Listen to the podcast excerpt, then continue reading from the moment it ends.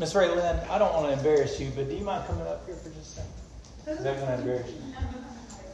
I, I know it doesn't, but it embarrass you. You don't mind the crowd, right? But I had to give you a hug because uh, I don't know if y'all can hear her, but I can hear her, and I got choked up trying to say the Lord's Prayer because Ray Lynn said it with such pride and said it so well. And I wanted to uh, point that out because it's a shameless plug for children's Sunday school. And in children's Sunday school, not only do they learn the Bible story that they're studying, which is great in and of itself, but they also learn stuff like the Lord's Prayer, right, Raylyn? And what else? Like books of the Bible and uh, the Ten Commandments and things like that. And Raylyn is able to say it because they learned those things in Sunday school, and I'm so proud of them. Thank you for doing that. You, you did a great job. What's that now? She sang. And she sang and she, she read the scripture. I heard it all, uh, and, and it makes me proud that we do those sorts of things. And the reason, another reason I point that out is we, uh, we say the Lord's Prayer every Sunday, and you might wonder why do we recite that all the time? Well, it's for people like Ray Lynn and for people like you that you'll remember and have those things at memory uh, in memory. And we're going to recite in just a second the Apostles' Creed together, and that is another uh, thing that we recite as a way of committing it to memory. Um, if you remember, uh, we are in a study of the Apostles' Creed, and we have come to a section on who Jesus is, the second section of the Apostles' Creed. And uh, so, as we have done uh, the last uh, several times we've been in this study of the Apostles' Creed, we're going to start by reciting it together. It's in the middle of your uh, bulletin if you want to take your bulletin and go there to, to have it, or maybe you've already committed it to memory. In either case, uh, we'll read this together and recite uh, this as our confession of faith today. So let's do that now. I believe in God the Father Almighty maker of heaven and earth, and in Jesus Christ, his only Son, our Lord, who was conceived of the Holy Ghost, born of the Virgin Mary, suffered under Pontius Pilate, was crucified, dead, and buried. He descended into the grave. On the third day, he rose again from the dead. He ascended into heaven and sitteth at the right hand of God the Father Almighty, from whence he shall come to judge the quick and the dead. I believe in the Holy Ghost, the holy universal church, the communion of saints, the forgiveness of sins, the resurrection of the body, and the life everlasting. Amen. Let's pray. Heavenly Father, we come to you today thankful for the blessings that we've already enjoyed in song and prayer, in the reciting of the Lord's Prayer, in the reciting of this creed, in uh, the study of your word. And Lord, I pray that as we come to this time of study, that you would be with us, that you would work through the preaching of the gospel, that we, your people, might go from this place and live in obedience to it. I pray all these things in Christ's name. Amen. So, as I just said, we're moving on in our study of the Apostles' Creed to the section on Jesus. And we saw last week, to start with who Jesus is, that Jesus is the Christ, that Jesus is the promised Messiah who would be the prophet, priest, and king for his people. And so this morning we come to the second attribute given of God the Son, and that is the statement, his only Son. I believe in God the Father Almighty, maker of heaven and earth, and in Jesus Christ, his only Son. So Jesus not only is the promised Messiah, but he is the promised Son of God. And to see that, let's consider Isaiah chapter 7, verses 10 through 14. We're going to be in Isaiah chapter 7 and then towards the end of the sermon, we're going to be in Colossians chapter 1. And so we're going to start with Isaiah chapter 7 in this Christmas season. It's a beautiful prophecy of the coming of Jesus Christ. And so I, I, wanted to read it both as a connection to Jesus as the only Son of God, but also to his incarnation as uh, the Son in his birth in the uh, stable in Bethlehem. So Isaiah chapter 7, starting in verse 10, it says, And again the Lord spoke to Ahaz Ask a sign of the Lord your God. Let it be deep as Sheol or high as heaven. But Ahaz said, I will not ask, and I will not put the Lord to the test. And he said, Hear then, O house of David, is it too little for you to weary men, that you weary my God uh, also? Therefore, the Lord himself will give you a sign.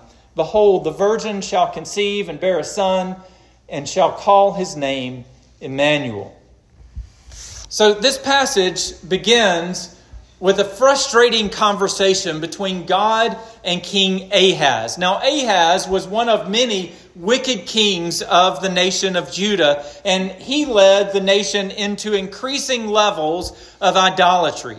Yet, even though he led his people away from God, the Lord was still faithful to his people and he promised that he would protect them. At this very moment, the, the nation of Assyria was bearing down on the nation of Judah, and the people were trembling because of this empire that was going to conquer their little nation. And, and there was no way, seemingly, that they could escape the conquest of Assyria. And yet, God promised that he would do it, that he would deliver them from this conquest of Assyria. He even went so far as to tell King Ahaz, this pagan king, uh, in verse 11, he tells him, Ask anything of me.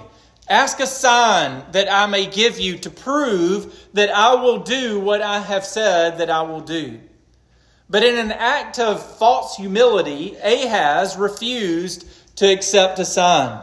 Now, at face value, as I said, it's false humility. At face value, it looks as though Ahaz is being righteous. After all, we know from Scripture that God says not to put him to the test. But deep down inside, Ahaz doesn't want to ask a sign of God, not because he's pious and not because he's righteous, but because he would rather trust in pagan gods and in his fair weather friends of Egypt, Egypt and Cush than he would to trust in God. Because something will happen if he lets God do the work. Something will happen that Ahaz, this wicked king, doesn't want to happen. If God does the work, then who gets the credit? God does, right? And Ahaz cannot bear the idea that God, the, the deliverer of Israel, would get the credit for this once again a deliverance of his people. And instead, he wants to trust in his will and his ability. And in verse 13, God expresses frustration over Ahaz's refusal to trust him with a sign. And so God offers his own sign. And he says, I'm going to do a great work of deliverance for my people. And in verse 14, he gives this sign that a virgin will conceive and bear a son, and he shall call his name, she shall call his name Emmanuel. Now, there are actually two miraculous markers of this mirror, this sign that God gives to King Ahaz. First, there's the marker of the fact that a virgin will conceive and bear a son. Now, there's two reasons that this statement is extraordinary. First of all, we all know that it is physically impossible for a virgin to conceive a son of her own doing. I'll, I'll say more about that in a couple of weeks when we get to the clause on uh, the uh, born of the Virgin Mary. But this statement is far more significant than just a, a random virgin conceiving and bearing a son. This statement harkens all the way back to the first prophecy ever given in the Bible.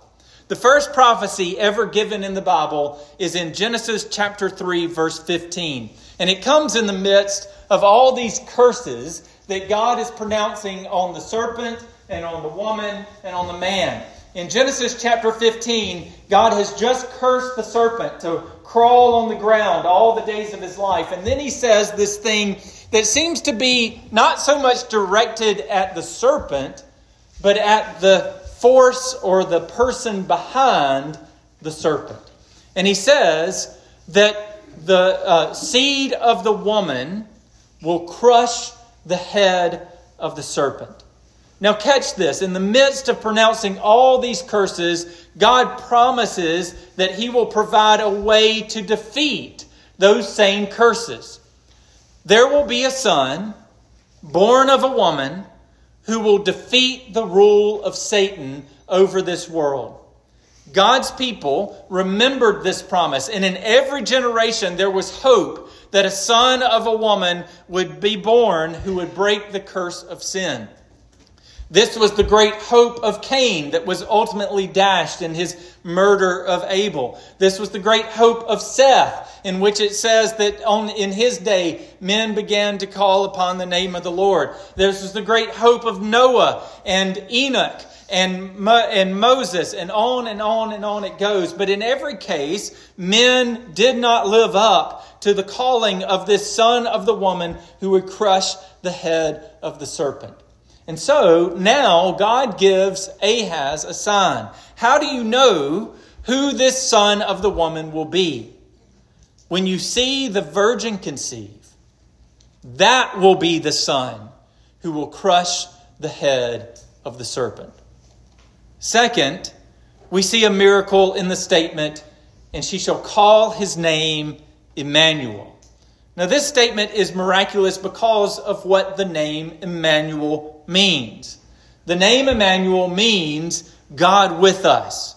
So, not only will this son be, the, uh, be conceived and born through a miraculous means of a virgin, but he will also be the very presence of God with his people.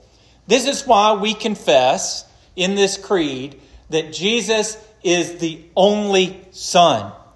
Now, when we confess this, it's important to say what we don't mean and what we do mean. And so I want you to consider two things that we don't mean when we confess Jesus as the Son of God, and two things that we do mean. First of all, when we confess that Jesus is the only Son, we do not mean that God just simply looked down through the corridors of time and he saw little old Jesus being a faithful young man, and he said, I'm going to adopt Jesus as my son. He, I like him a lot. He seems to have a good heart, so I'm going to adopt him as the Son of God. Now, this is a very popular view, especially among liberal Christians, and it's a, a view known as adoptionism, obviously. Uh, and they deny, people who hold to this often deny the miraculous aspects of Scripture. They say there's no way that uh, a virgin can conceive and bear a son. There's no way that God can literally uh, be both fully God and fully man. And so it must be that God just adopted a good man, that he just chose Jesus and he made him his son. Now, it is certainly the case that the Bible refers to many sons of God. For example, in Job chapter 1, the angels are called the sons of God. In 2 Samuel chapter 7 verse 14, God promises that he will be a father to Solomon and that he will call him his son. But with Jesus, it means far more than any of that. In John chapter 1 verse 14, as we read for our call to worship, it says, The Word became flesh and dwelt among us, and we have seen his glory, glory as of the only Son from the Father, full of grace and truth. Just as Isaiah promised, the eternal Word of God became flesh and dwelt among us. As, as Isaiah said, He is Emmanuel, He is God with us. And catch this when John talks about this, he says, We have beheld His glory, glory as of the only Son, full of grace and truth. What he's drawing our minds back to is the Israelites in the wilderness. Just as the Israelites in the wilderness saw the glory of God descend on the tabernacle, a tent of meeting where God would meet with his people, so too the disciples saw Jesus in uh, saw God in Jesus. They saw God with us in the very person of Jesus. They beheld the glory of God in his only son, Jesus Christ. As the King James Version puts it, he is the only begotten. He is the only true Son of the Father. Jesus is not just a really good man who was adopted by God, he is very God of very God. Second, when we confess the, the only Son, we don't mean that Jesus is just another creature, even if he is the first and the greatest of creatures. Many Christian cults, like the Mormons and the Jehovah's Witness, believe that God the Son was the first of God's creation. Now, this belief goes all the way back to the fourth century with a priest named Arius who taught that there was a time when he was not. There was a time when Jesus or, or God the Son did not exist. Yet this denies the very revelation of God. John chapter 1, verse 1 tells us In the beginning was the Word, and the Word was with God, and the Word was what? Was God, right? God the Son is the Word of God. And He has always existed with God because He is God. In John chapter 8, verse 58, it's very appropriate, uh, Joe, that this was the subject of our, our Sunday school lesson today. In John chapter 8, verse 58, um, the Pharisees ask who Jesus is, and Jesus responds in a way that immediately makes them pick up stones and start trying to kill him. They recognize in what Jesus says in John chapter 8, verse 58, that he is blaspheming, or they believe him to be blaspheming. You know what Jesus says in John chapter 8, verse 58? Before Abraham was, I am. Now, as Joe taught in Sunday school this morning from Exodus chapter 3, we know that when Moses asked, Who shall I tell them has sent me? how does Jesus how does God respond to him? You shall tell them, I am that I am. I am has sent you. When Jesus says, before Abraham was, I am, he is assuming the very name of God.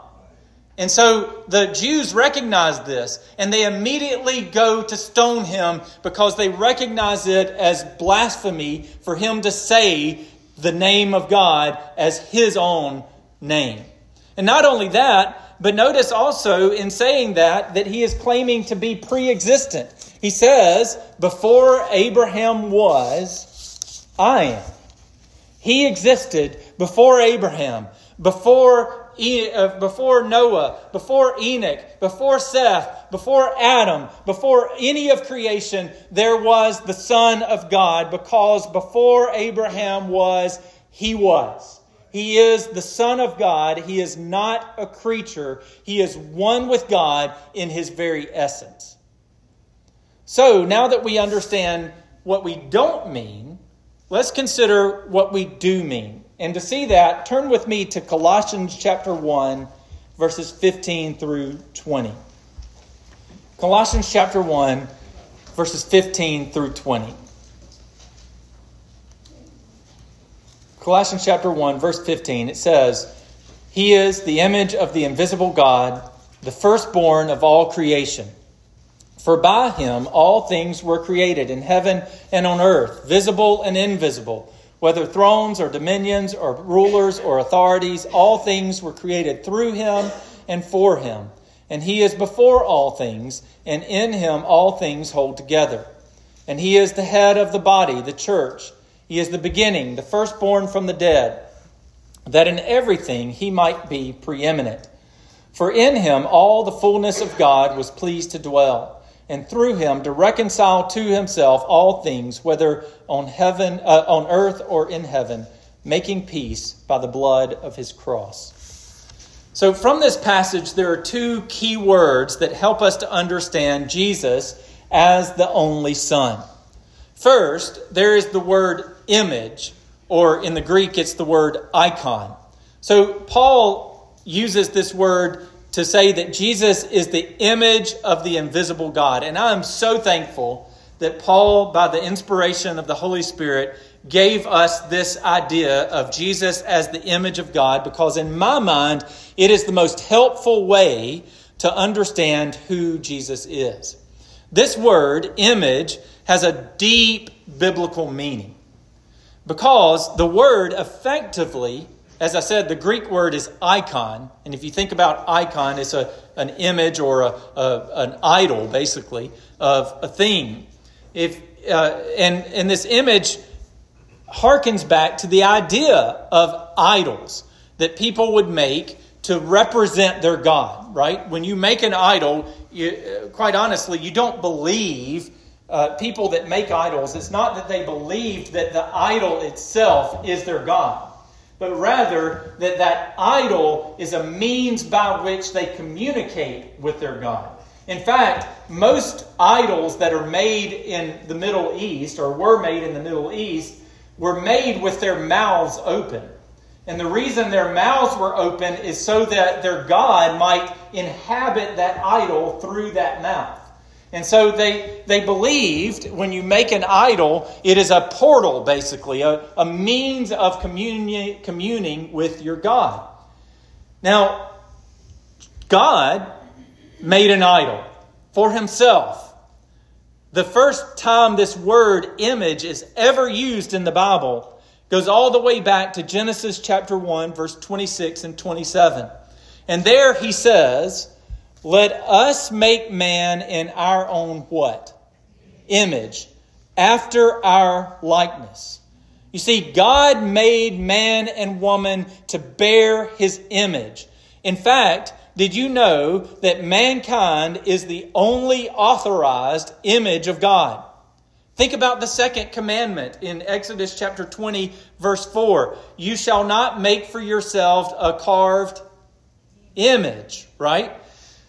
Now, we often think that because of that, uh, God, because God forbids idols in the Ten Commandments, there is no physical representation of God in the world. But that's not right.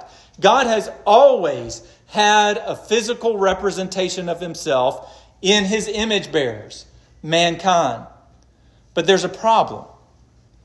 The image of God in us is distorted. It's distorted because of sin. So man no longer rightly bears the image of God because of our own selfishness, because of our own pride, because of our own sinfulness. We are turned in on ourselves, as John Calvin says. We are turned away from God and turned in on ourselves, and we cannot bear the image of God properly as He created us to.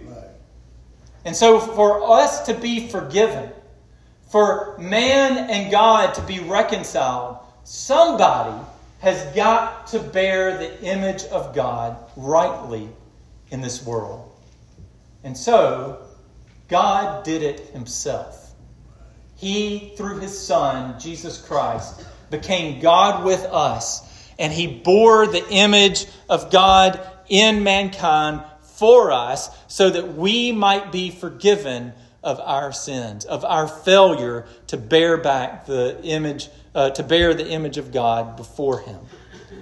Second, there's a key word that I want you to notice in the same verse, and that is that He is the firstborn of all creation. This word firstborn comes up several times in this same passage. Now, when we read this, we might say, well, you know, I guess the Jehovah's Witness were right because it seems as though he says that the Son is the first created being. But that's not what firstborn means here. Paul does not use the word to describe the birth order of Jesus, but his position. You see, firstborn was a position in a Jewish family. The one who would receive the birthright, and if he were royalty, the one who would receive the throne. And you can know that Paul means it this way because if you look down in uh, verse 18, he says that he is the firstborn from the dead. Now, pop quiz is Jesus the firstborn from the dead? Is he the first man to ever come back from the dead? No, he's not. Jesus raised at least three people from the dead in his own ministry. And that's not even counting the people that rose up from the grave when he died on the cross. There's the story of them coming up out of the grave when he died on the cross. And so Jesus isn't the firstborn from the dead. So obviously, this word firstborn is not meant to, des- to describe an order, but rather his position. And you get that very idea when it says that he is preeminent.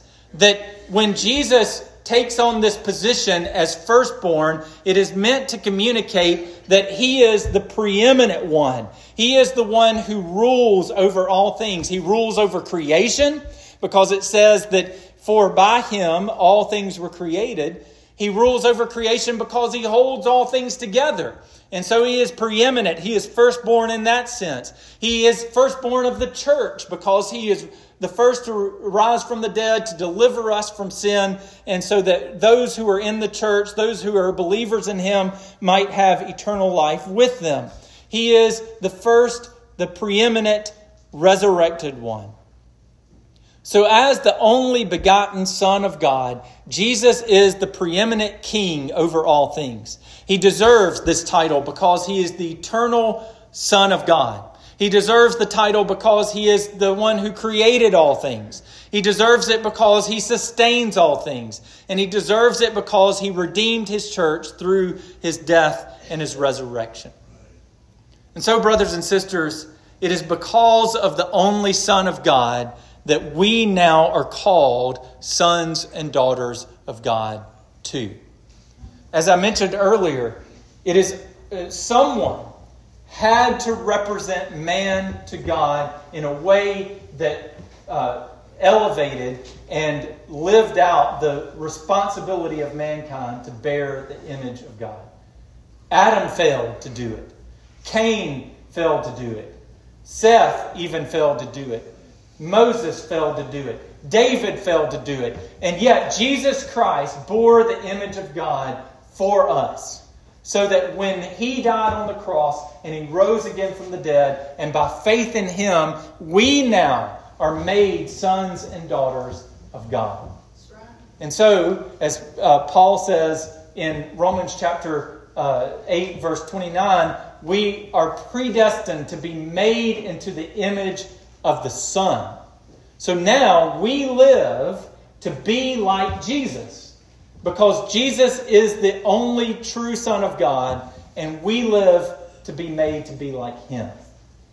And so, as we leave this place, may we leave as sons and daughters of the Most High God. We don't leave uh, as enemies of God, but we leave as His friends. And we don't leave as slaves, rebellious and resisting the leadership and the rule of God, but we leave as children of God who call him Father, and we call Jesus our brother because he has redeemed us through his life and image of the one true God. Let's pray. Heavenly Father, we thank you for the truth of your word. We thank you for the hope that we have in Jesus as the only begotten Son of God, the one who bore the image of God completely, the one who is preeminent over all creation. Lord, as we continue to worship, may you draw us to yourself. May you drive us from this place to serve and to be motivated to live for you. Pray all these things in Christ's name. Amen.